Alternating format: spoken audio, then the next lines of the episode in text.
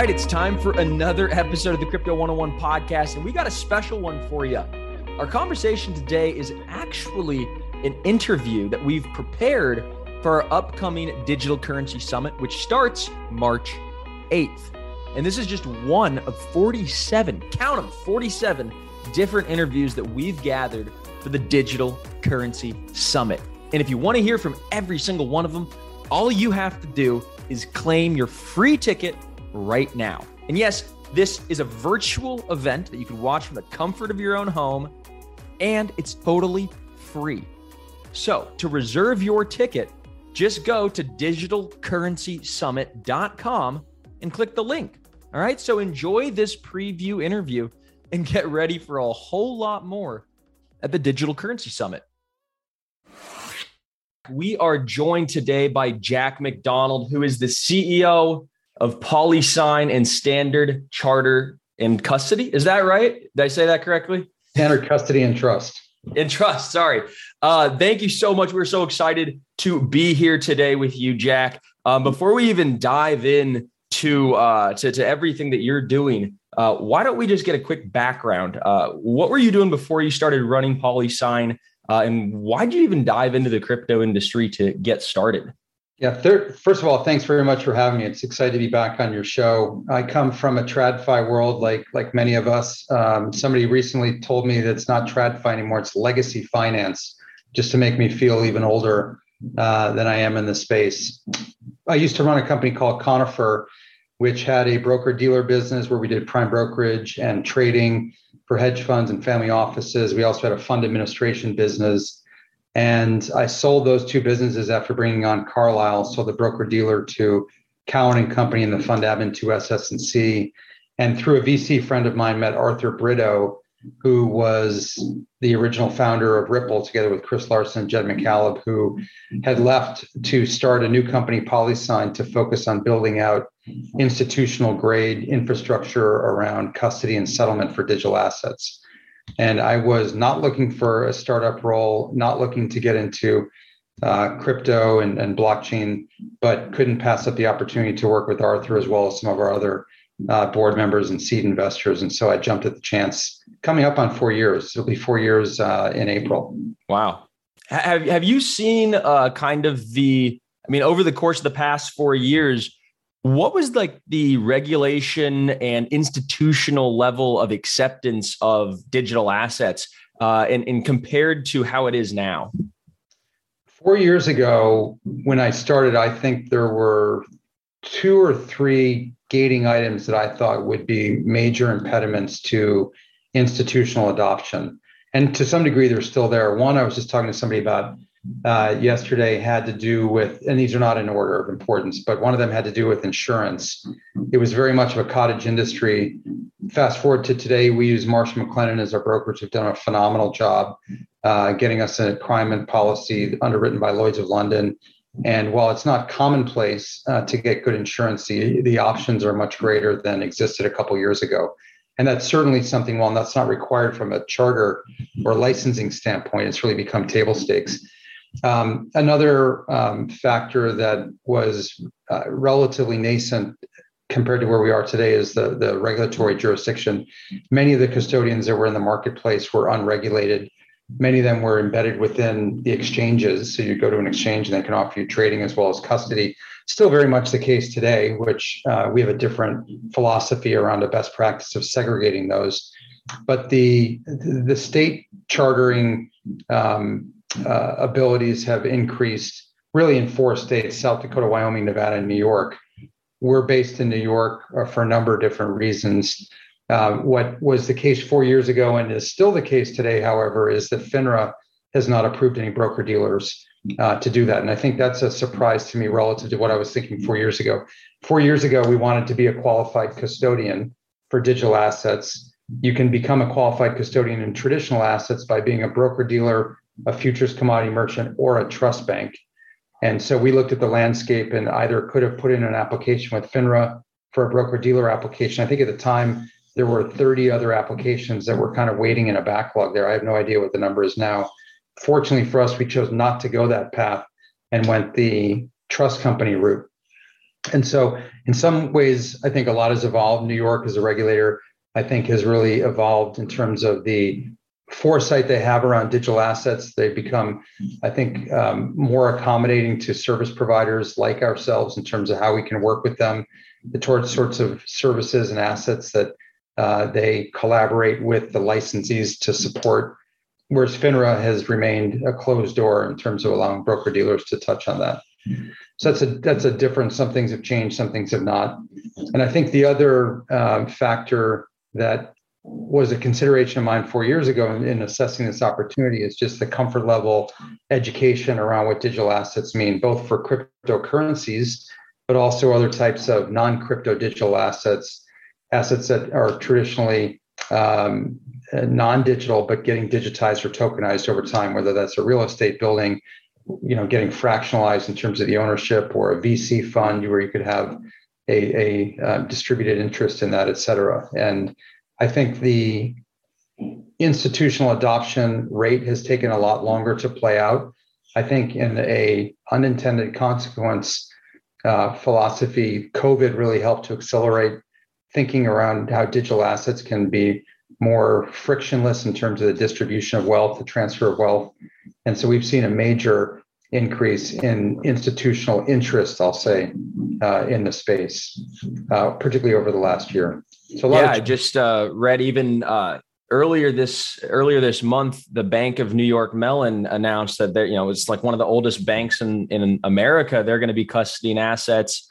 Uh, one of the largest banks in J uh, in Japan announced that they're going to be having some some similar involvement. So it just seems like the tidal wave just continues to uh, to really rush over. Um, and you know, you you mentioned that you you guys are a trust company, and, and I think that's an interesting word, especially you know in, in kind of the crypto world where we always think trustless, but you know trust is a very you know big part of the financial ecosystem. It's you know kind of the underpinning of the current financial ecosystem. But what does it mean to be a trust company? Well, formally, what it means is that we operate under the banking charter in the state of New York. And so we have certain rights and responsibilities as a, a licensed trust bank that we need to fulfill acting as a fiduciary on behalf of uh, clients of ours, et cetera. And when you apply for the type of trust company that we and a Coinbase and a Fidelity have in New York for supporting digital assets, you you file what's called a certificate of merit where you ask for whatever the breadth of services is that you want to uh, be licensed for. In our case, we're licensed to um, provide custody and escrow services for a broad range of digital assets. And by being a trust company, we are also able to provide those services to securities and non securities. So if there's something deemed to be a currency that's not a security, a Bitcoin or a commodity. Uh, we can custody it if there's a security token, uh, so long as it's registered properly. We can support that asset as well. So it's it's a broader remit uh, that we're allowed to have as a trust company. It certainly comes at a price in terms of the amount of regulatory scrutiny uh, and all sorts of different levels that we need to undergo uh, in terms of annual uh, you know reviews and audits quarterly reporting with the regulators, uh, an obligation to be reviewed under the auspices of New York Part 500, you know, cyber policies, et cetera. So there's a lot of uh, reporting and, and audit requirements that we need to go through as a trust bank because we're a bank. Mm-hmm. Our particular type of license is a limited purpose trust company. Again, the same license that a Coinbase or a Fidelity has. Uh, part of that limited purpose restricts the type of activity that we do. And, and what's probably most germane to a limited purpose trust company, Charteree, is the fact that we're non depository institutions in terms of fiat. So we have fiat on and off ramps with banks like Silvergate uh, and others to allow the exchange of fiat for crypto or crypto for fiat. But technically speaking, you can't come and put a million dollars of USD into our account. You could convert it to a stable coin and we can custody it for you, but we don't hold fiat balances on behalf of our customers. Interesting. So as as, as you know, a guy in your position, I imagine you know you're able to interface with lots of different institutions, and you hear just you know what they're interested in and kind of what their demands are, and just what they're talking about. And, and I'm curious to know kind of what type of you know assets in the digital world they're interested in primarily. So are they mm-hmm. are they just looking for you know stable coin yield? Are they just looking for Bitcoin? Are they looking for maybe these DeFi governance tokens, or is it you know just strictly hey we're looking how to take our current securities and just put them on a blockchain and make them go more efficiently. You know what's kind of the main driver from uh, an institutional perspective? We and i want to add something to my, my prior answer. The other thing that a trust company license allows you to do and i'm going to segue this into the, the, your next question is that we qualify as a qualified custodian and that's really important for institutional investors. Just speaking about the us market if you are an investment advisor managing more than 150 million of regulatory capital on behalf of clients, the Investment Advisor Act of 1940 requires you to use a qualified custodian. So you cannot self custody. You can't use a custodian that is not a qualified custodian. And to be a qualified custodian, you either need to be a broker dealer, an FCM, futures commodity merchant, or a trust company. And again, we've already talked through in the digital uh, world, other than warehousing Bitcoin or Ethereum futures, which you could do as a, as a futures commodity merchant, you really have to be a trust bank. Hey guys, TiVo here to tell you about the Eufy Video Lock, a smart lock, a 2K camera, and a doorbell all in one. That's right, three in one for triple the security. It's easy to install. All you need is a Phillips screwdriver, no drilling required. It gives you keyless entry, so no more fumbling your keys when you have your hands full coming back from the grocery store. No more worry about the kids losing a house key. No more worry about a guest losing the house key or forgetting the passcode on your door. And for Airbnbers, it's a no brainer as you can change the passcode at will between renters. It has available fingerprint recognition and it has AI self learning chips. So the more you use it, the more accurate it's going to be. You will have no anxiety with the battery charging. It is a rechargeable battery and it lasts around four months, but don't worry, when it's low, it'll give you plenty of weeks' notice. And also, it always comes with a physical key as a backup. There's no monthly fee, unlike other brands that charge you a monthly fee to get your backup recordings. They're always recorded locally and you will always have access. Customer support for the Eufy video lock is 24 7, so you don't have to worry about any issues you have, and it comes with an 18 month warranty. What I love about this product is it's truly all in one with the three in one. You don't have to go out and buy multiple parts. It's all in this package with the Eufy Video Lock. So if you're interested in learning more, go on Amazon and search Eufy Video Lock. That's E-U-F-Y Video Lock or visit eufyofficial.com slash video lock. Again, that's E-U-F-Y Video Lock. Eufy Video Lock. Get complete control over your front door.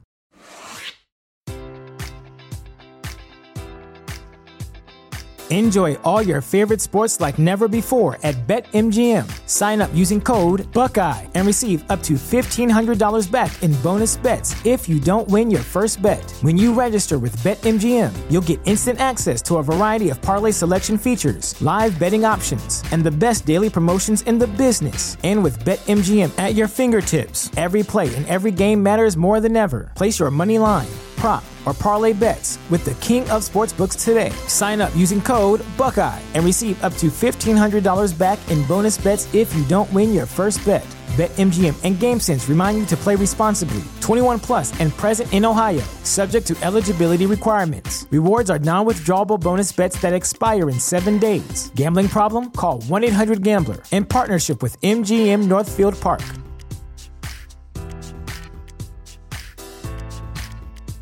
At Parker, our purpose is simple. We want to make the world a better place by working more efficiently, by using more sustainable practices, by developing better technologies. We keep moving forward. With each new idea, innovation, and partnership, we're one step closer to fulfilling our purpose every single day. To find out more, visit parker.com/purpose. Parker, engineering your success because the broker dealers don't allow that to do. As it relates to the institutional demand, where's it coming from and where's the focus? We've been unbelievably fortunate to have a, a real front row seat in terms of what institutions are looking for through the partnership that we established with Cowen Digital, uh, which is a subsidiary of Cowen Group back in the early summer.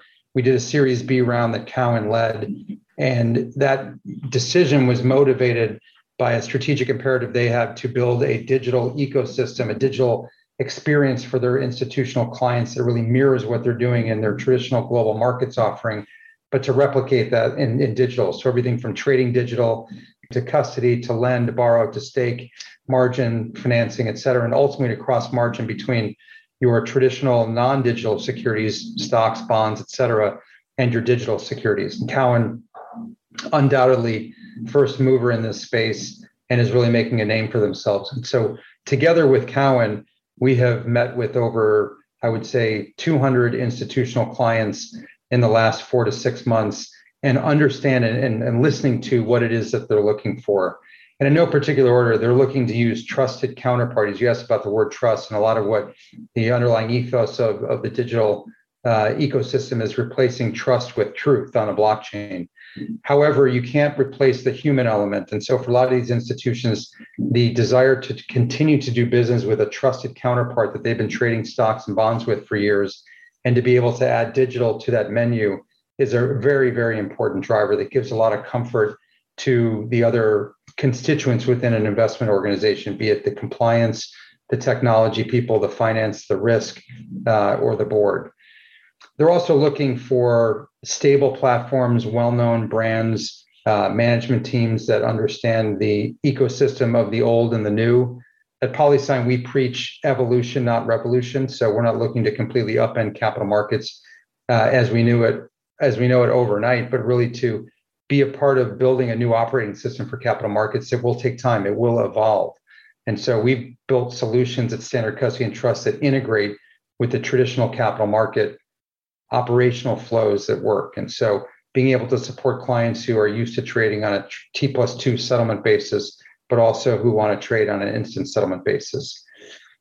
Institutional clients are looking for a breadth of products. So while they're starting with the top handful of coins over time that will expand, they're looking to fully service the assets. So you touched on a few of the services, staking a very important uh, component for the proof of stake protocols that we're supporting, like Solana.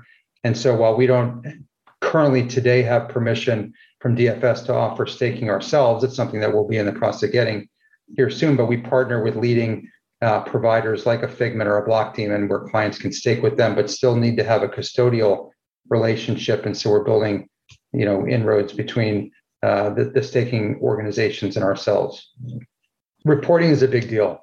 You know, how we hmm. integrate with the other fund administrators uh, that are out there or trading firms, fund administrators, you know, particularly like an MG Stover, a leader in the space that we have a lot of clients in common with, how we can support the end reporting that a fund administrator will give to their client on a daily, weekly, quarterly basis uh, from a custody standpoint. All those sort of things matter uh, a lot. And so we look to partner with the best of breed partners in the ecosystem on the sell side to deliver the most comprehensive and institutional grade product to the institutional investors. And all those different things collectively, I think, are helping institutional investors gain comfort. They get a regulated, insured custodian who understands capital markets, who can work with their service providers to deliver a fully integrated product in the same way that they work, you know, in the traditional capital markets. That's really what institutions are, are looking for. It's hard enough to decide what what coin or what token they want to invest in, uh, but how it gets executed and delivered um, is really important. The last thing I'll say, just the other part of your question, we have a different side of our business um, called Polynet, which is focused on building out a blockchain to support instant and atomic settlement for a broad range of asset transfers. So between digital and analog, if you've got some crypto and you want to trade it for my fractional interest in a real estate building, and I want to swap that for some USD, and then you're going to swap that for a, a you know a, a tokenized interest in a VC fund all those different transfers can happen in isolated islands, if you will. And what we are building is really a connective tissue between those different marketplaces and to be a network of networks. And we are getting a lot of interest from traditional asset managers who see the future of how this technology, uh, Web3, really is going to fundamentally change how capital markets operate today. And they're thinking less about crypto and more about stocks, bonds, real assets that suffer from a lack of liquidity and a lack of transparency. Mm. And those are really exciting POCs that we've got going on there. Wow. No, that's that's tremendous insight. And and it kind of makes me think, you know, of all the other, you know, kind of digital asset classes that exist. I think there's one that we haven't talked about, and it's um, kind of like this government backed digital currency. Whereas everything else we've been talking about is kind of, you know, either a private, you know, privately issued security that's been digitized or just this decentralized kind of um, amorphous community coin. But then there's going to be down the line, you know, five, ten years, you know, probably a fully digital uh, currency. Do you have any thoughts on on what that world will look like, and is that going to, you know, impede some of the you know innovations that we've um, kind of taken in the crypto world? It's an excellent question that my thinking is evolving on. I've got I've got two views. I, I think ultimately governments are here to stay. So I don't subscribe to, uh, and nor do I want to live in a world without governments. We've seen right in, in the last 48 hours, um, you know, some of the perils, you know, that exist out there. That right. said, you know, how much centralized control should a government have in the currency? And it's obvious why governments want to control currencies, and yet you have this this threat that's been building from the outside, where you could have peer-to-peer currencies that thwart any sort of government control. And so I think governments recognize that to varying degrees, and they're going to want to have their their hand in the honey jar there to make sure that they've got some level of control. And so they can't turn a blind eye to it because it isn't going away. And yet, I think there are, and obviously there are some some use cases going on right now, whether they're experiments or POCs or trials around how a given sovereign can actually issue a digital currency that they have some control on, yet will take advantage of the benefits that exist in digital currencies. And so I think that has a yet some time to play out. But the end of the day, I think that we will see digital currencies backed by governments that still have some level of sovereign control. We are another POC that we're working on, a very exciting one, is actually down in the African continent, and it's really geared towards helping NGOs who want to deliver aid to recipients, the unbanked, how they can do that in a way that reduces as much friction as possible and as much cost to ultimately deliver the intended value to these recipients. And working with um, several African governments to actually um, make that a reality. And so there are instances where I think there is really solid intentions about embracing the use of digital and, and cryptography and blockchain to create a common good that will actually benefit uh, a local population as opposed to what we often think about with government is just controlling the float uh, right. controlling the issuance of currency. So i think there's going to be a number of different applications that come out but as you suggest i think it's going to be a very active next couple years in this regard. Wow fantastic. And, and there's just such a, a breadth of opportunity and um, you know how this technology is going to get leveraged by by every party and by every um, you know kind of class of citizen. Um, now, the last thing I kind of wanted to to ask is in regard to the the Bitcoin ETF. And now you you know you're a securities guy. You have a you know a, a, a history and a background in in that market. Now, I, I mean what's the holdup? Like what what's the big holdup? And and people are getting you know sending letters to the SEC. Um, what's going on there? And when are we going to get one? I think it is. I was wrong. I thought we'd have one at the end of last year. I think I made that prediction early in, in 2021.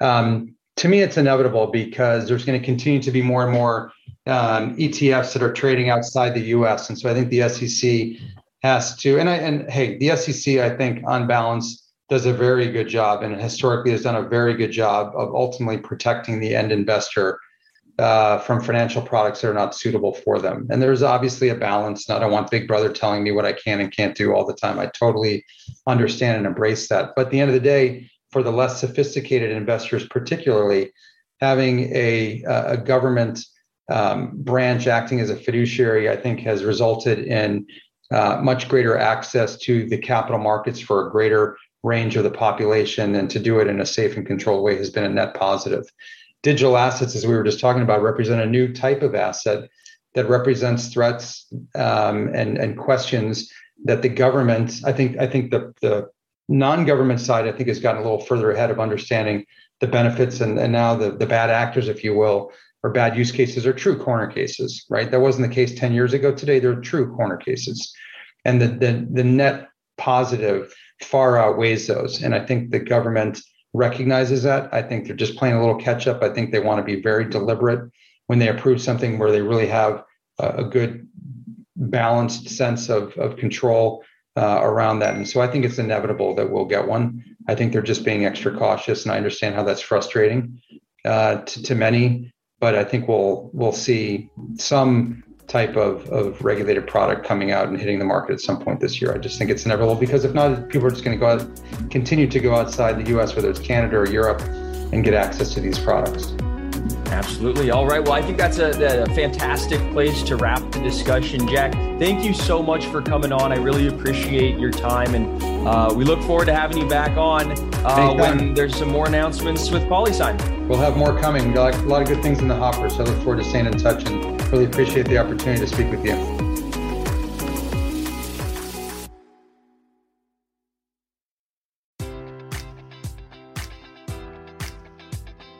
Enjoy all your favorite sports like never before at BetMGM. Sign up using code Buckeye and receive up to $1,500 back in bonus bets if you don't win your first bet. When you register with BetMGM, you'll get instant access to a variety of parlay selection features, live betting options, and the best daily promotions in the business. And with BetMGM at your fingertips, every play and every game matters more than ever. Place your money line prop, or parlay bets with the king of sportsbooks today. Sign up using code Buckeye and receive up to $1,500 back in bonus bets if you don't win your first bet. BetMGM and GameSense remind you to play responsibly. 21 plus and present in Ohio, subject to eligibility requirements. Rewards are non-withdrawable bonus bets that expire in seven days. Gambling problem? Call 1-800-GAMBLER. In partnership with MGM Northfield Park.